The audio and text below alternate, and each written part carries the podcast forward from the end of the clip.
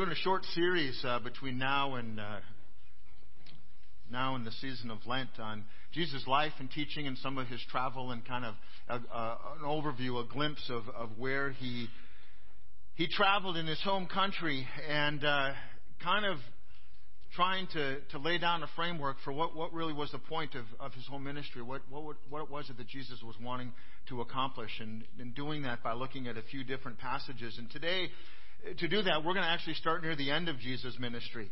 Uh, it was almost to the time that, that he was heading to Jerusalem for the last time. Uh, he's been with this group of disciples now for almost three years.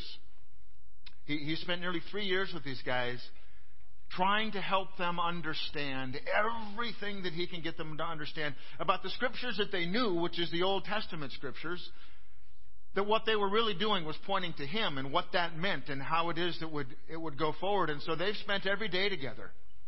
He's been discipling them and he's been teaching them because ultimately they're the ones that are going to have the responsibility for planting the Christian church because there is no Christian church at this point. There's Jesus and the disciples. The, the church didn't happen the way we understand it until after he'd left.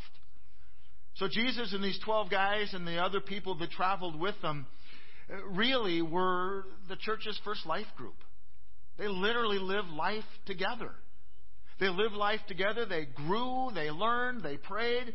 They went out and, and uh, ministered to people, which is exactly what we're trying to do with our life groups. Now, fair notice with this passage, um, this is one that I could get a little bit excited about and preach for quite a while on because it's fascinating. And part of the reason it's fascinating because I preached on this text a few months ago and I got it almost completely wrong.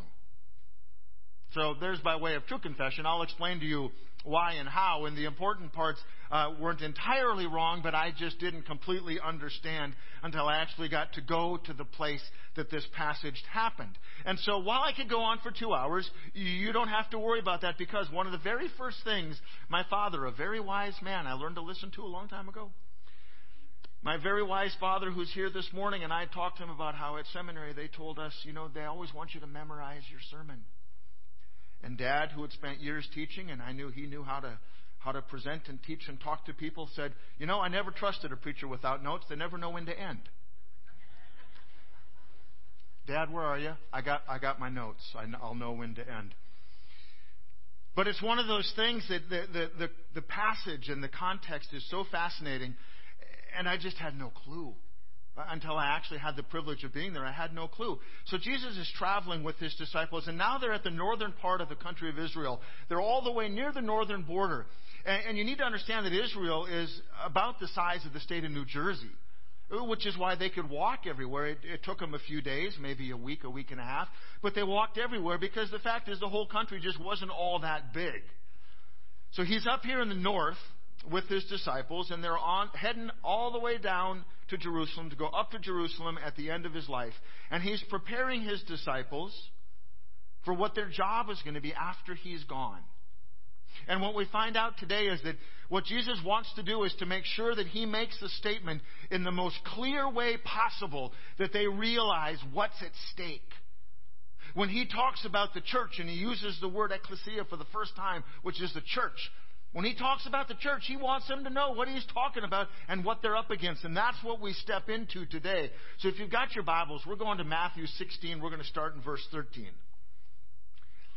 says, When Jesus came into the district of Caesarea Philippi, Caesarea Philippi is in northern Israel. Uh, it's a place that had been greatly influenced away from God for generations by Israelites, Canaanites, Romans, and Greek. All those different cultures took people away from God. And the things that they worshiped and the things that they did couldn't have been more ungodly. It's also the place near the Old Testament city of Dan where, when this kingdom split in Israel, uh, the, the new king brought them to Dan, and that was where the uh, religion was located outside of Jerusalem. So, to the brief bit of history, then, there's, there's 10 tribes that split. Uh, there was two that remained near Jerusalem. Ten of them split and went north to the city of Dan. The other ten stayed in Jerusalem. They were called Judah. The northern ones were named, retained the name Israel. If you've read your Old Testament and haven't put all those pieces together, that's important. Here's a slide of the place that we were. This is actually part of the temple complex in the city of Dan that they've started excavating now. Uh, there's a lot of it there. You actually just get to walk around, and it's kind of cool because there's a lot of history. You're talking more than 2,000 years ago here. If you look off in the background, the white buildings and the mountains you see off in the right corner, that's the country of Lebanon. And then if you look off to the right on either side, that's where Syria is. And so they're way, way north. That's where this action takes place. He takes the disciples all the way up there, not because that place is important, but the place that he's about to teach them is a very important place. And so he asks his disciples, Who do people say that the Son of Man is? It's an important question. Jesus knows who he is. He's been listening to people. He knows what they say. But he wants his disciples to get in touch with this because what he wants them to realize is that perception isn't reality. Who they know him to be or who he hopes they know them to be is not the same as what the world around them understands him to be. And so he says, Who is it that people say that I am? It's the entire point of Jesus' life and death and resurrection. The answer to that question means everything. And they said, well, some say John the Baptist, others say Elijah, and others Jeremiah or one of the prophets. Their answer is correct, and the bottom line is people didn't have a clue. They really didn't understand who Jesus was. They'd heard, they'd been told, they knew the truth, they just didn't buy it. Maybe he was a reborn prophet. He was a miracle worker, that's for sure. He's wandering sage, traveling guru, great teacher, circus sideshow. Who knows? They took him to be many, many things, but the fact is, most people didn't understand who he really was. They liked what he did, but they didn't understand who he was. And it was important that Jesus get his disciples in touch with who he really was. So then he said to them, But, who do you say that I am? I love that question, but, because what it means is there's a difference between what they say and what you guys believe. That might be what the world says about me, but what do you say about me? Who do you say that I am?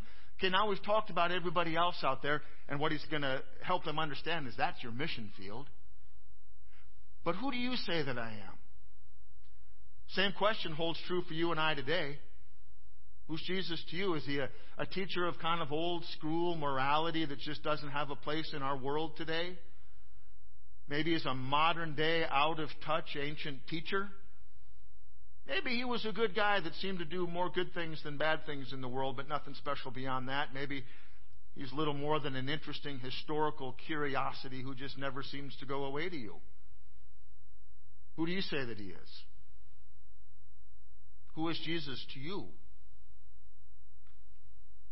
The moment you hear the name Jesus, you've got to come up with an answer to that question.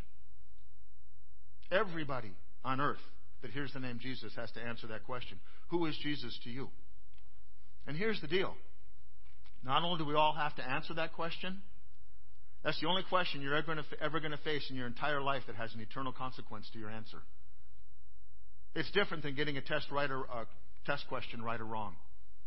It's different than whether or not you remember what some historical figure may or may not have done. The question about who Jesus is to you, the very same question he asked his disciples, is a question that has eternity hanging on your answer. Who is Jesus to you? We don't make the assumption here that he is your personal Lord and Savior. I take it that if you're here this morning, you want to know more about him and what we believe. But the question that Jesus asked the disciples is the single most important question you will ever be asked and have to answer in your life. And if you think that not answering is good enough, it isn't, because that is essentially like saying, I don't believe he's important enough to bother with. And that has an eternal consequence to it as well. Verse 16 Simon Peter replied, You are the Christ, the Son of the living God. Good old Peter. First one to jump in, quick to speak kind of gets in line ahead of everybody else and he answers kind of for, for everybody. He didn't really give them a chance. It doesn't record anybody else's answer. He professes Jesus as the Christ, the Messiah, the long awaited Savior, the Son of the living God, all like, unlike all the other gods. We'll find out more about who he's talking about there in a moment. Unlike all the other gods, he, Jesus is the Son of the living God. See, a whole lot of gods in the world in their day, just like there are in ours today. The names have changed in a lot of cases, but you know what? Every other one of them is not alive.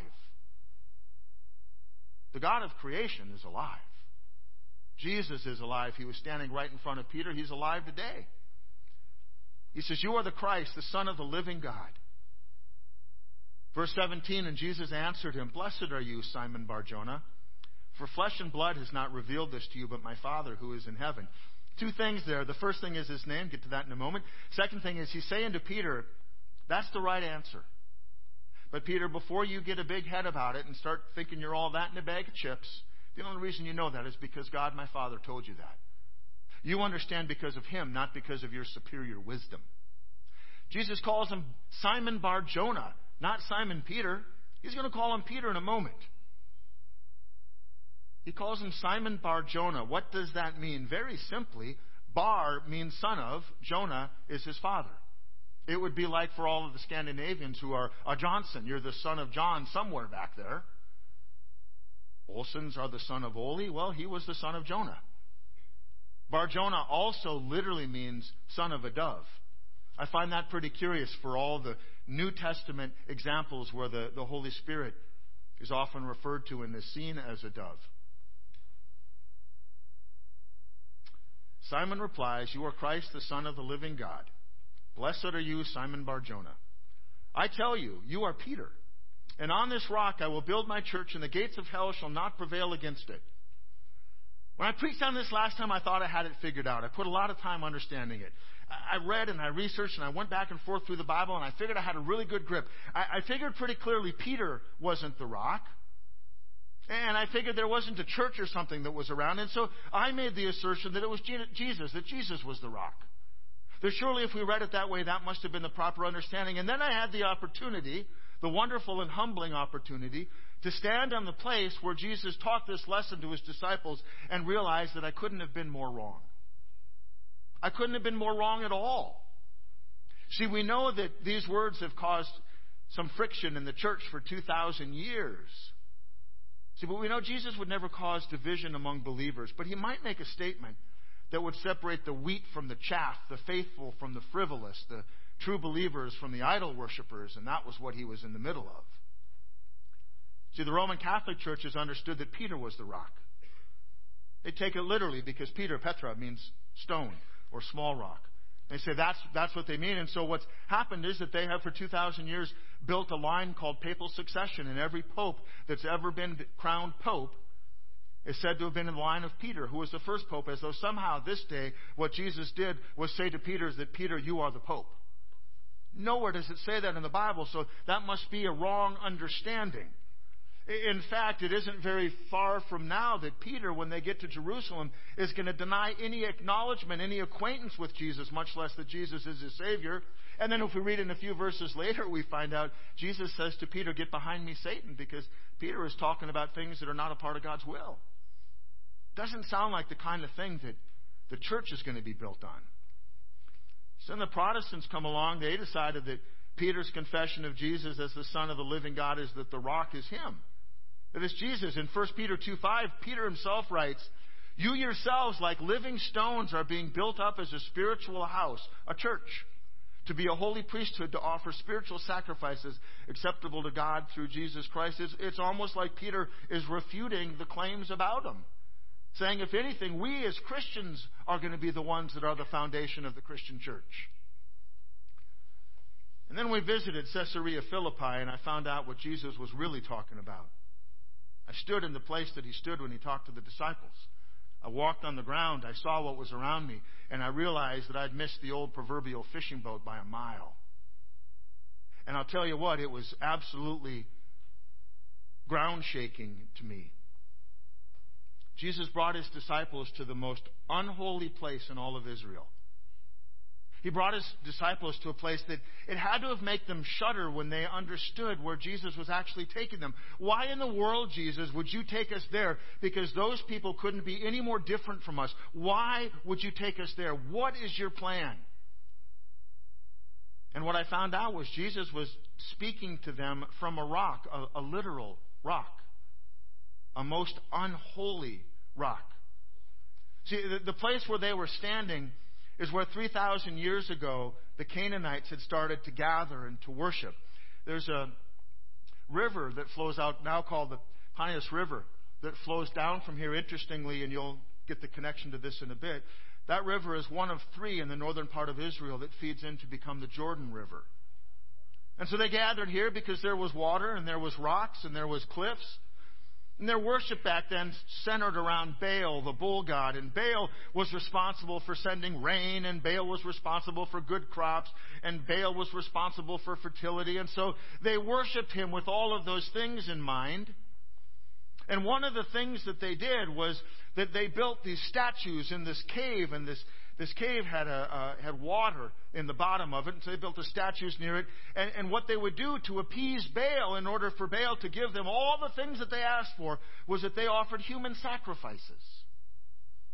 And the human sacrifices were infants, and they'd lay the infants on the outstretched, superheated arms of these Baal statues, and they would literally roast alive and fall into the water below and they believed Baal would be happy.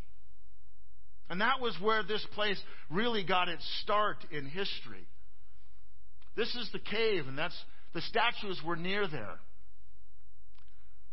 And that was where the people worshipped. And back in the day, there was water. An earthquake has since happened, and it's covered it up, and so there's no more water, and it's just ground. And then the ancient Greeks came along to the same spot. They also believed that this cave was special. They believed that it was a gateway to the underworld, a place of the dead. They call it Hades. We understand it as hell.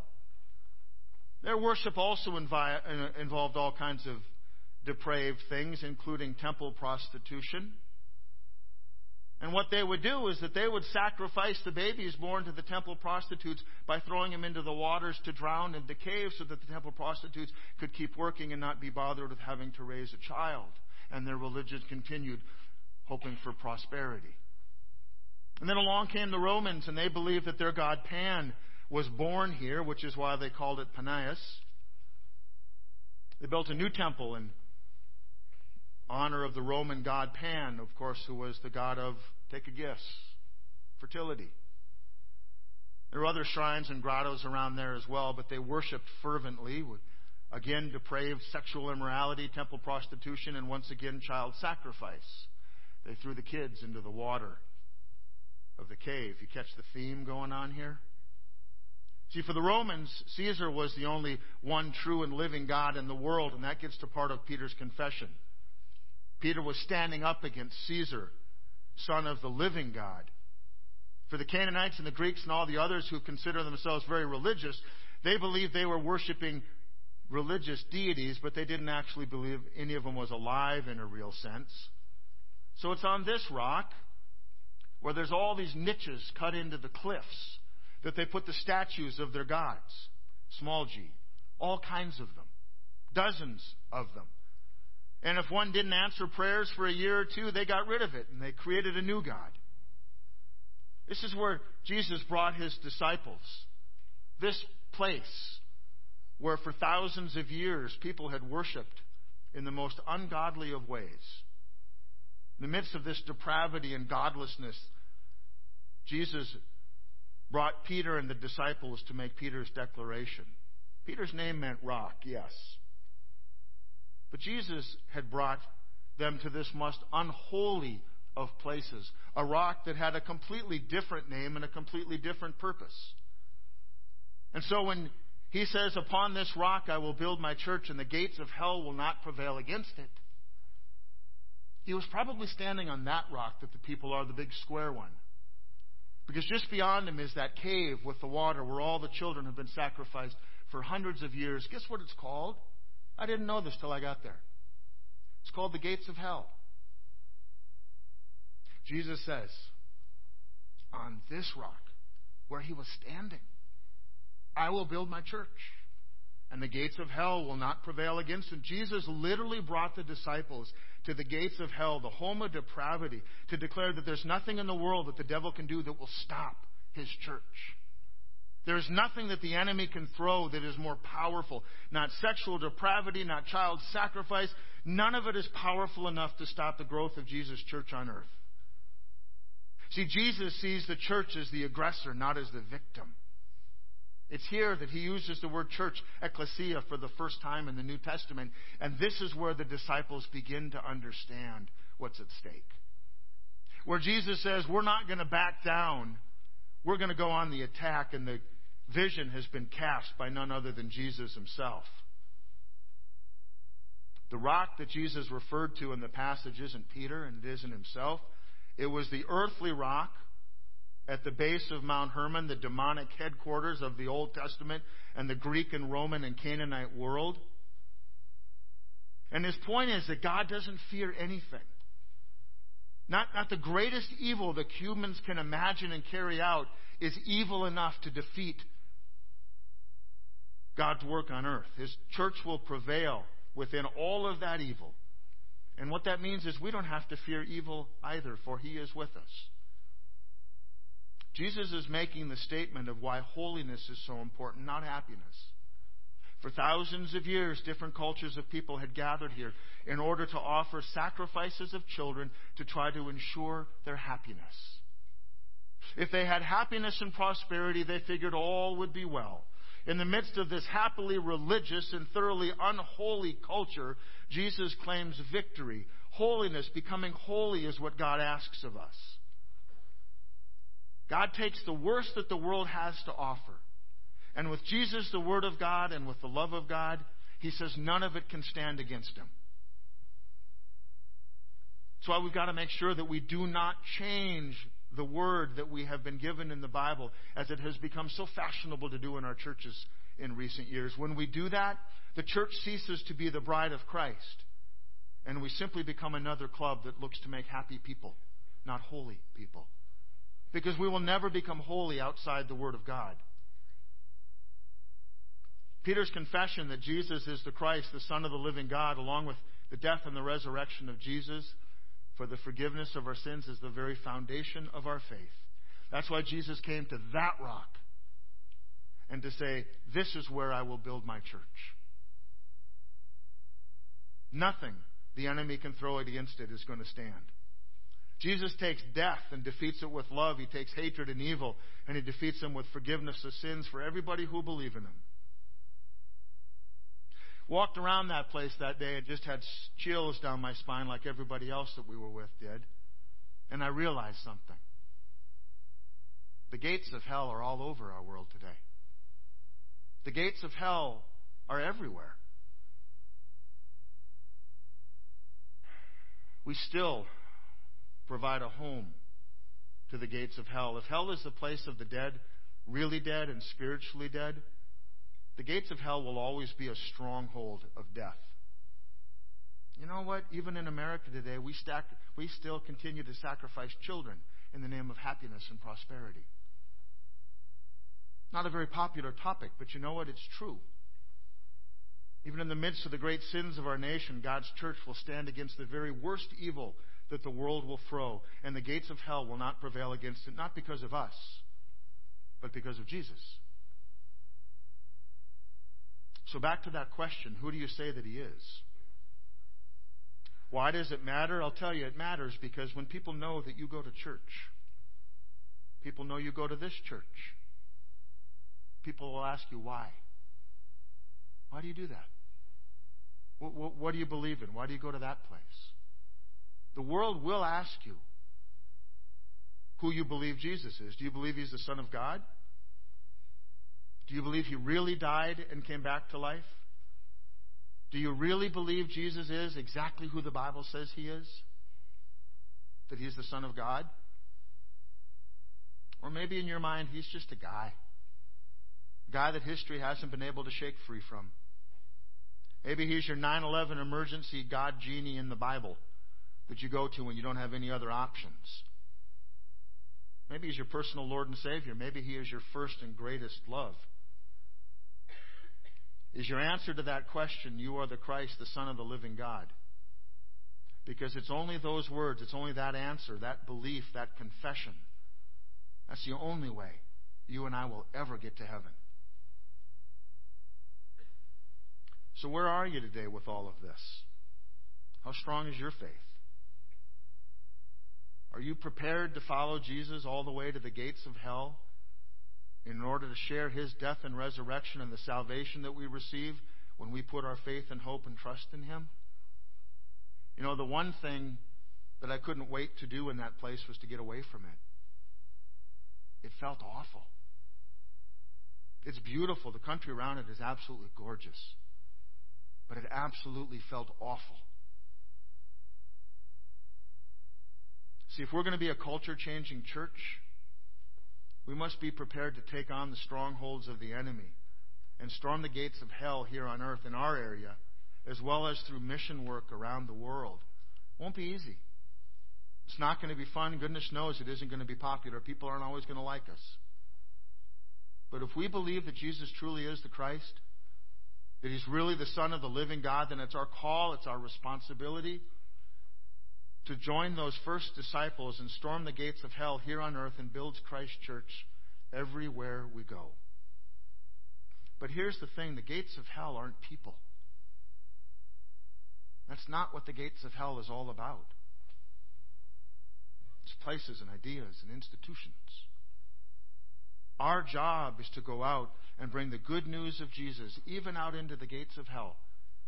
From the very beginning, Jesus, before the church even existed, Jesus said the church was going to be the aggressor. My word's not his. Because there's nothing on earth that can stand against it. And so we go, just like the Bible tells us to.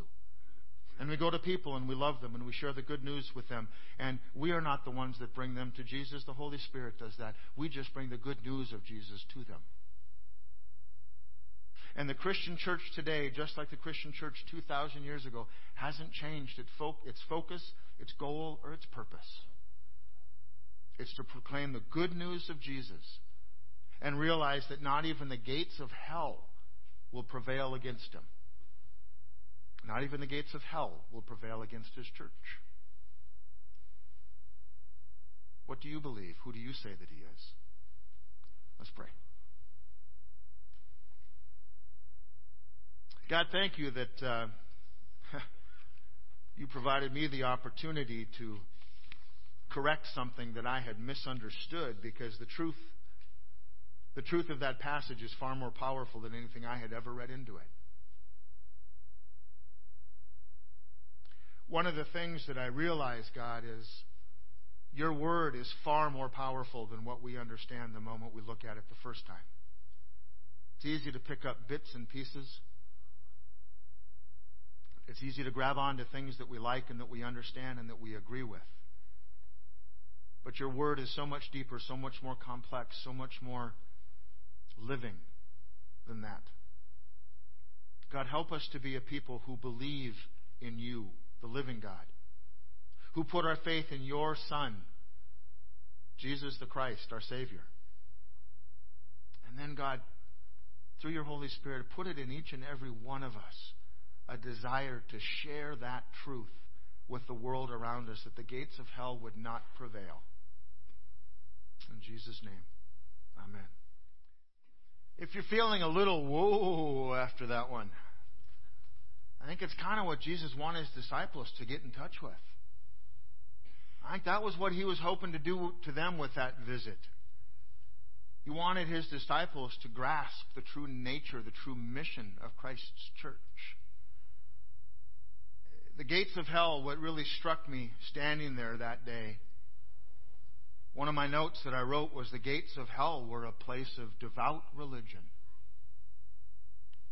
Very, very ungodly, but devout religion. The gates of hell still represent sin and death, but they don't represent people. The gates of hell represent ideologies things, places, beliefs that are there and designed to take us away from God. That hasn't changed. Our call isn't to be concerned about, about stopping the people. It's the ideas that drive the people that are so dangerous. We're called to reach the people with the good news of Jesus. Because Jesus promised the disciples that day, and the promise stands for us today, that the gates of hell, no matter where you find them, will not prevail against the church of Jesus Christ. So, what we want to make sure that we do is that we never stray from truly being the very best embodiment of the church of Jesus that we can. We stay true to the Word, and we take the truth of His life saving salvation out to a world that is dying because they're getting sucked into the gates of hell.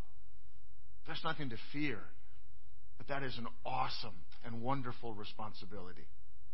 Thank you, folks, for coming today. Hope you have a great week. We got a service Wednesday night at 6:32, next Sunday at 8:30 and 10:30. Uh, there'll be folks back at the table if you want to sign up for life groups or Alpha. Thank you for being here. Thank you for worshiping. Thank you for being willing to be challenged by the Word of God and what it means to you. I want to leave you with just simply this thought Who is He to you? Who is Jesus to you? And what about your life says that? Who is Jesus to you? Single most important question you'll ever have to answer. Thanks for coming. We've got one more song.